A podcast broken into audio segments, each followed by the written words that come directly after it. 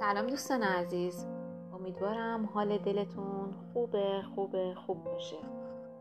می‌دونم شرایط خیلی سختی رو دارین میگذرونین شرایط خیلی چالش برانگیزی رو پشت سر گذاشتین ولی با تمام این احوال براتون آرزوی سلامتی و خوشنودی از زندگی رو دارم. امیدوارم که امید به زندگی در شما بسیار بسیار بالا باشه.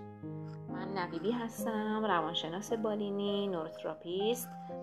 مدرس مهارت های زندگی و دانشگاه در خدمت شما هستم با پادکست مقایسه قرنطینه فیزیکی و قرنطینه ذهن.